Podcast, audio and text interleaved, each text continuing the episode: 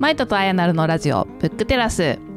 本日はマイトさん不在で、アヤナルがゲストを迎えてお伝えしていきたいと思います。ちょっとこの形式はね初で緊張しているんですが、そんな、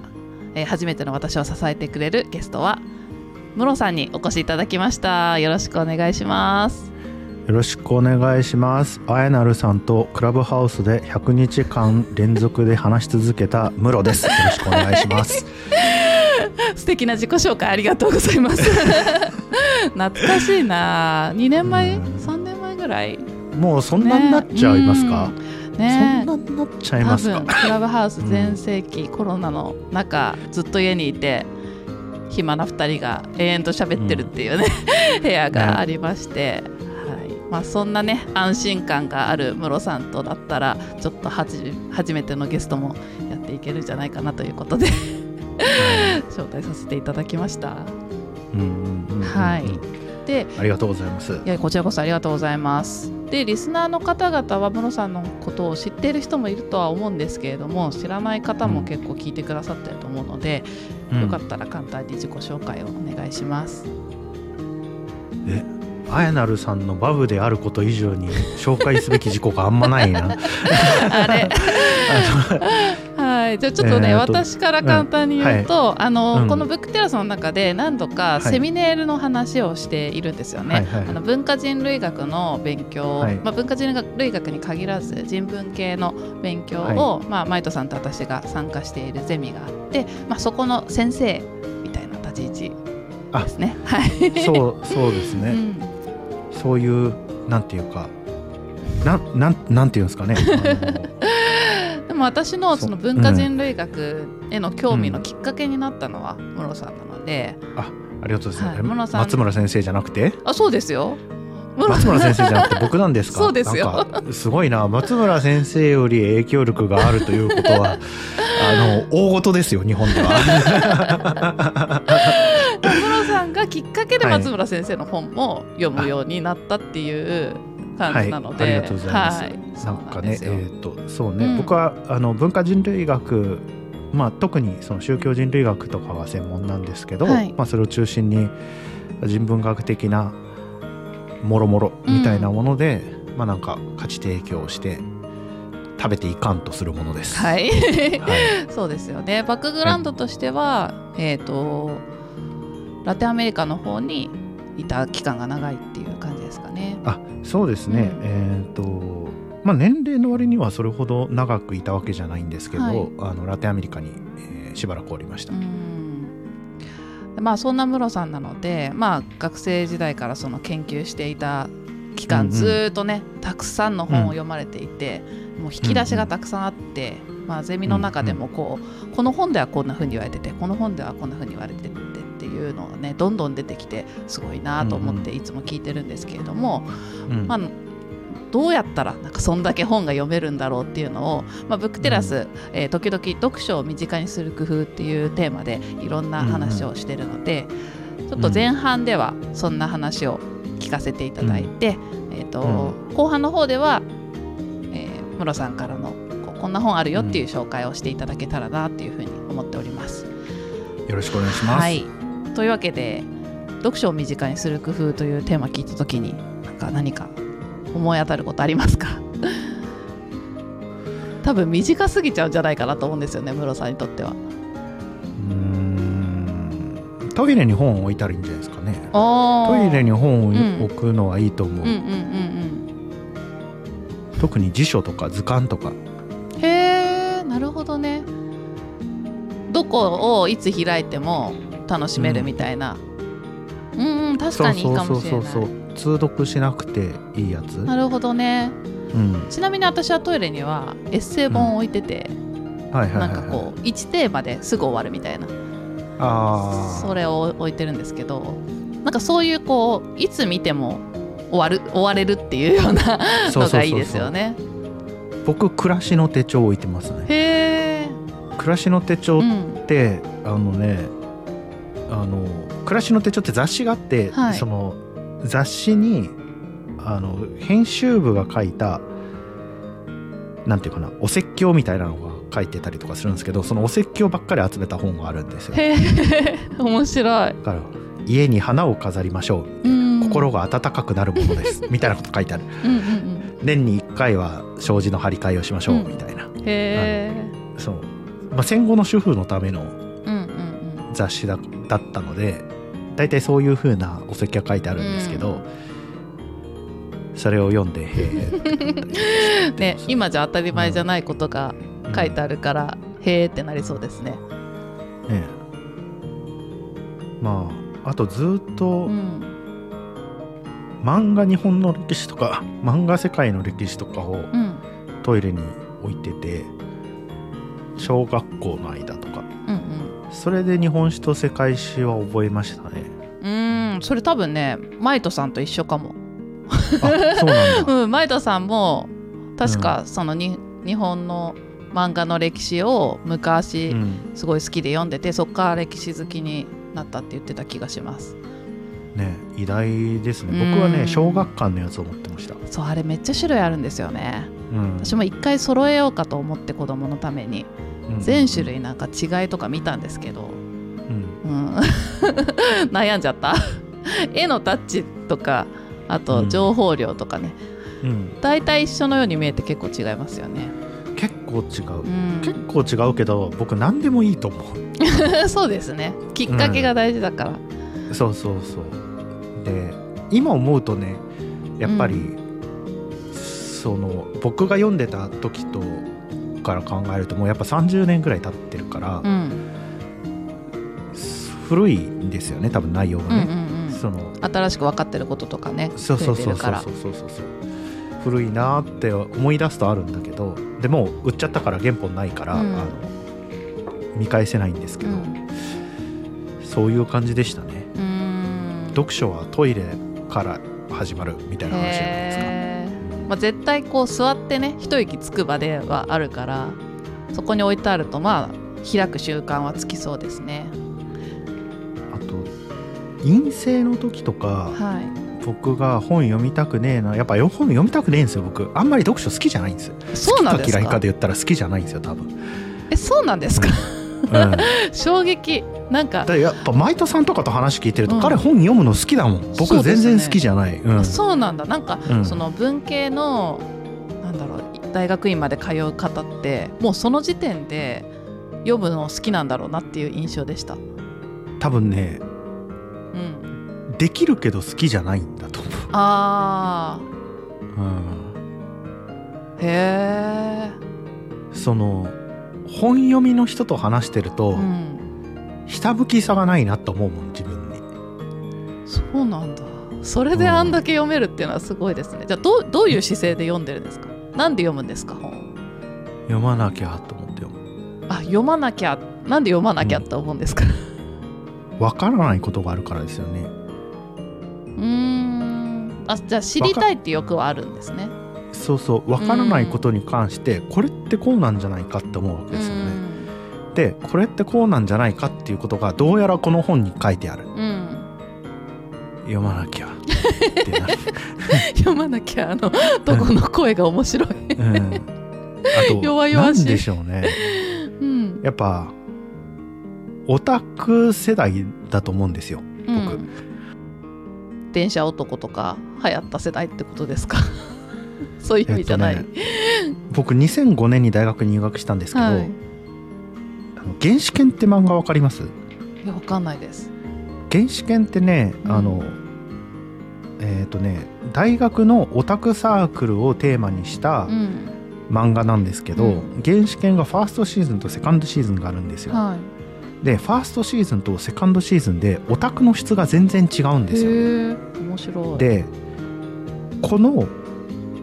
オタクの質の全然違うさとかが、うん、結構僕胸にくるもんがあって、うん、僕はどっちかというとファースト世代のオタクに近い人間なんですよ、うん、どういう世代なんですか。はい、この人たちはオタクであることをまず隠さなければいけないと思っている、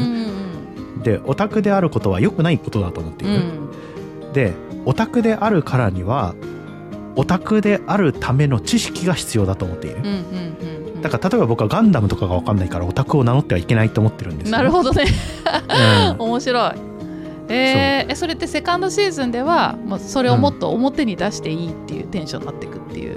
ことですか、うん、そうそう、ガンダム分かんなくてもコスプレしてますからオタクですとか、ああなるほどね、うん、同人誌読んだことないけどアニメ知ってるからオタクですみたいな、うん、確かに確かに、うん、社会的にオタクってなんかすごいポピュラーなワードになっていきましたよね、うん、そうそう、鈴宮春日のアニメーションが当たった以降なんですよね、うん、あそうなんだ、そうそう、だから僕の感覚的には2011年とか12年ぐらいに質的に変わったって感じ、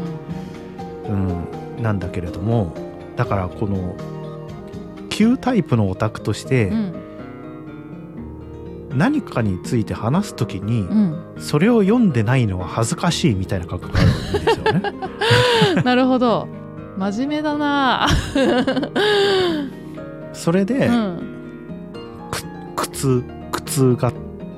を伴いながら、うん、その読んでる、だから哲学書とか本当は読みたくな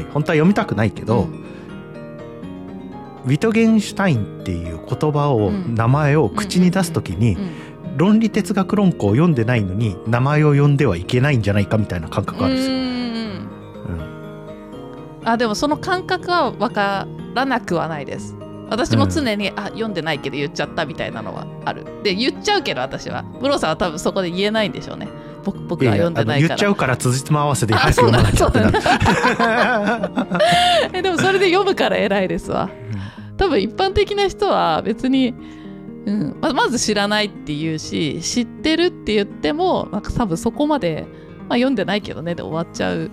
ところを読んじゃうんですね、うんだから読書が苦痛なので、うん、初めに苦痛じゃないものを読むようにしてます。うーん、夏目漱石の小説とか読むんですよ、はい、あそれは苦痛じゃないんだ。苦痛じゃない、そういうのを読んで、で、うん、リズムに乗ってきたら苦痛になるやつを読むと、うん、そうそう、なるほどね。あでもじゃあ読書が今苦痛じゃない読書も出てきましたね。小説とかは好きってことですか。小説とかもね、苦痛な小説ありますよ。ドストエフスキーとか、うん、トルストイとか、ね、うんうん、ロシア文学はちょっと、ね、大変って言いますよね。うん、でもね、あの赤と黒とかフランス文学ですけど、うんうん、苦痛でしたね。なんかね、それもねやっぱ読まなきゃいけないと思ってるからね、はいうん、好きなのは夏目漱石とか、うん、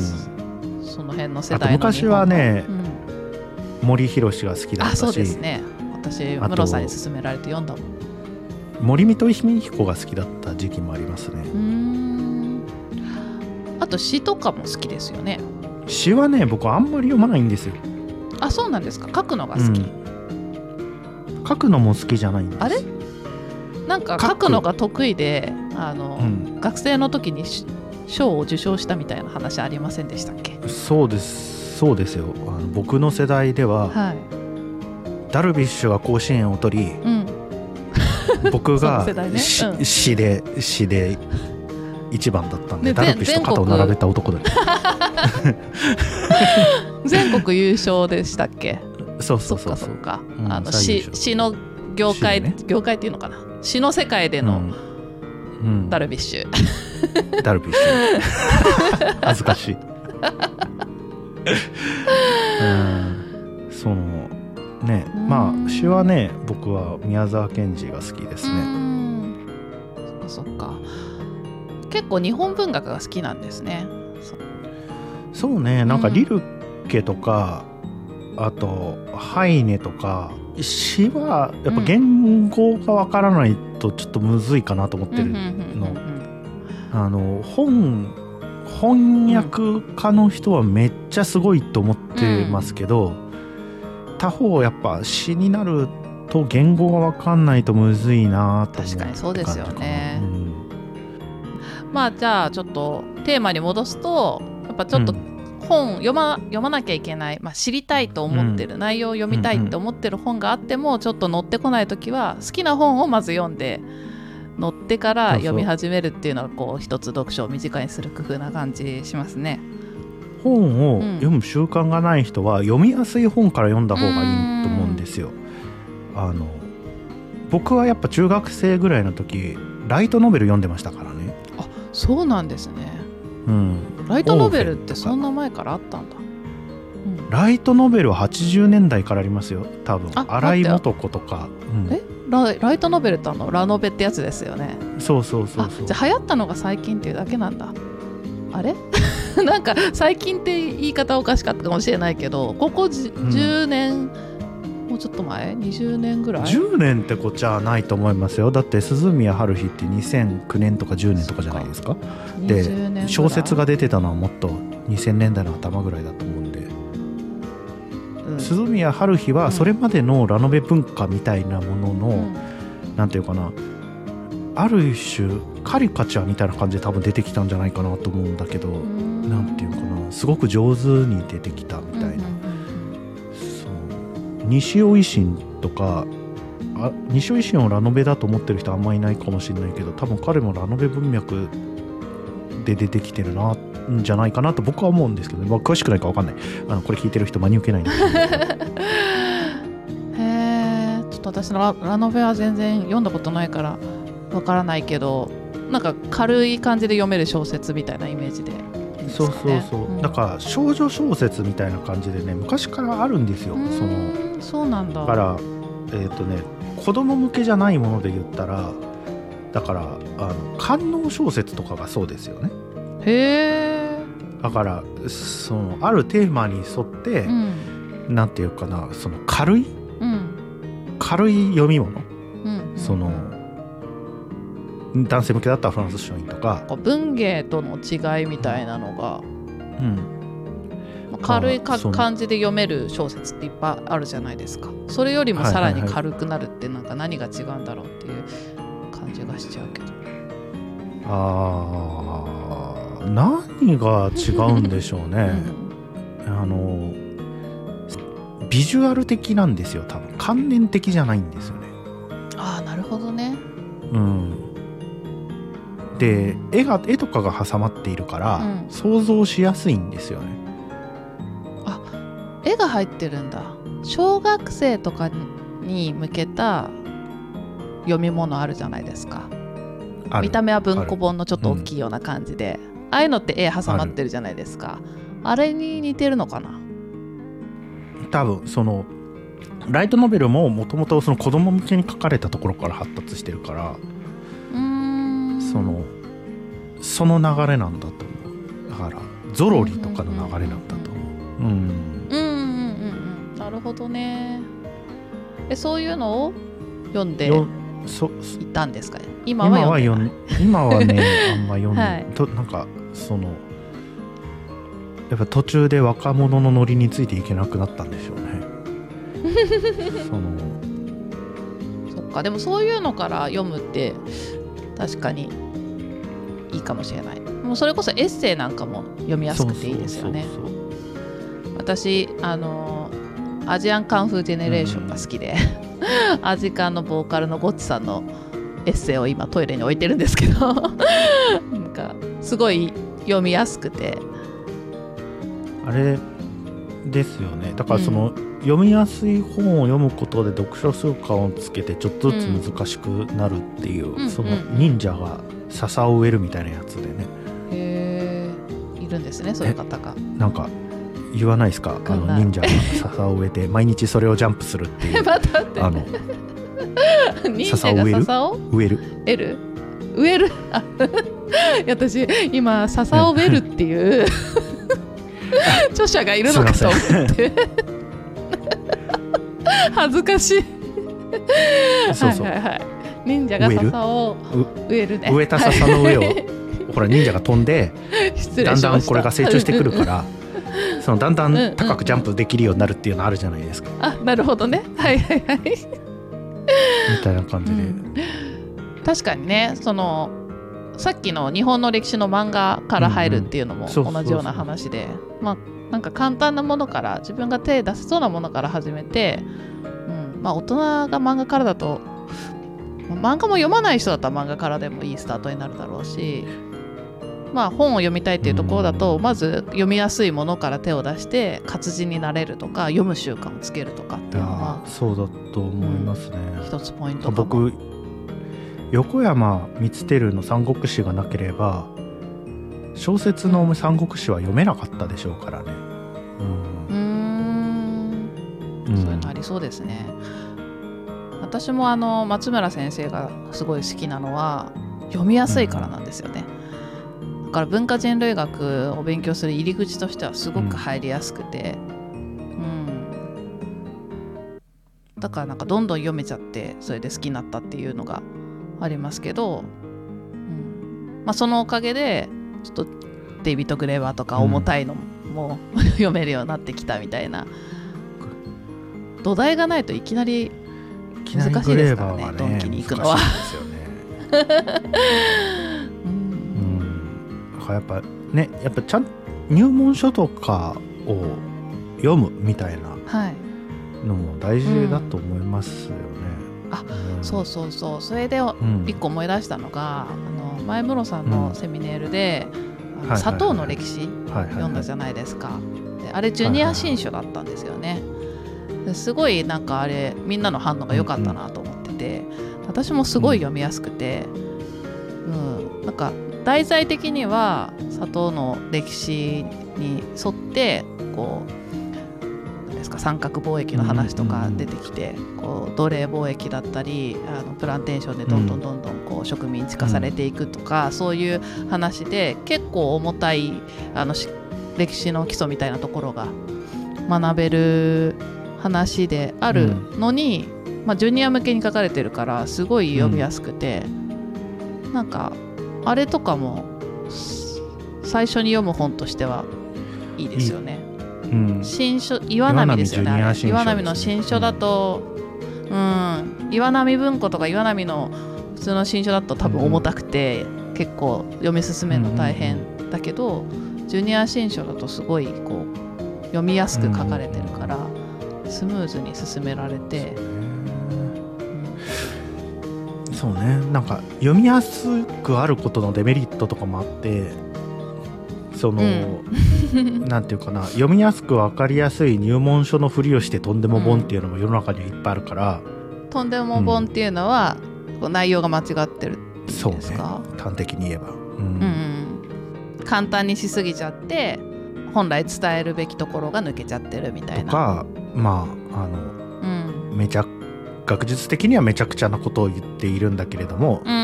それがさも本当かのような顔をして面白いとか、だから1時間でわかるとかそういう系はなんかとんでも本ありそう勝手なイメージだけど、本当の日本人の起源みたいなのとかね、なんていうかな、本当はすごい神道とかねそういうやつですよね。今のは適当に言っただけで本当にそういう本があるとは思わないんで、ないと思うんだけど、そういうタイトルのやつとかを気をつけた方がいいかもしれないですけど、まあ、例えばなんていうかな、講談社新書とか中高新書とか千曲新書とかは結構ちゃんとしてると、定評があるので、定評があるところから読んでいったらいいかもしれないですね。そう、ジュニア新書に慣れてきたら、まあ、新書自体も普通の本に比べるとさらっと読めますよね。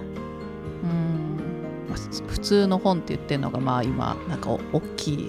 単行本とか、なんか学術的な本みたいなのをイメージしてますけど、文庫本はね、専門書が文庫になったやつがあるから分かんないんですけど、新書は比較的入門的なものが出てるのでいいかもしれないですね。自分が読めるなっていうところから読んでいけばいいんじゃないかなと思いますね。確かに。いや、ムロさんがなんか最初にそういうこう読めるとか読みたいのを土台にして難しいのに入っていくっていうのは意外でしたね。僕ずっと難しい本読んでそうなイメージだった。多分あんまり発達のバランスが良くないんだと思うんですよね。集中するのが難しくて、集中するのに自分を持っていくなんていうのかな、ルーティーンみたいな、皆さんスマホは叩き割った方がいいと思います、うん、ああそうね、スマホは本当邪魔ですよね。ムロさん叩き割ったんですか？毎日割ってますよ心の中では私は通知は完全にオフにしてますね。自分が見たい時に見るっていう感じで、やっぱ本読んでる時とかにねブルってなったらやっぱ手に取っちゃうと思うので、うん、スマホを置いて喫茶店で本読むとかですかね、うん、スマホを置いてっていうのは家に置いて、うん、ああなるほどね。でこの3時間は喫茶店に読みに行くみたいに決めて、とかもいいかもしれない、うん、あそれいいですね。喫茶店とじゃなくてもね、家の中で部屋を分けるとかね、うん、うんうんうん、確かに確かに触っちゃいますもんね、あるとね。やめてほしい。でもなんか調べたいこと出てきません？本読んでるとある。その時に手元にないとそれはそれで腹立つ時もあるんですよね明日の部屋に置いてきたわとか思って、ね、でもね調べてるとねすぐねツイッターになっていきますからね。わかるそうですね。だから、うん、調べたいのはなんか後でメモっといた後でぐらいにして、うん、あでもスマホ部屋分けて別の部屋で読むってすごい良さそうですね。かもう叩き割るかどっちかですよ叩き割るかはい、はい、じゃあ時間もなんかちょうど良くなってきたので、はい、結論スマホを叩き割れということでは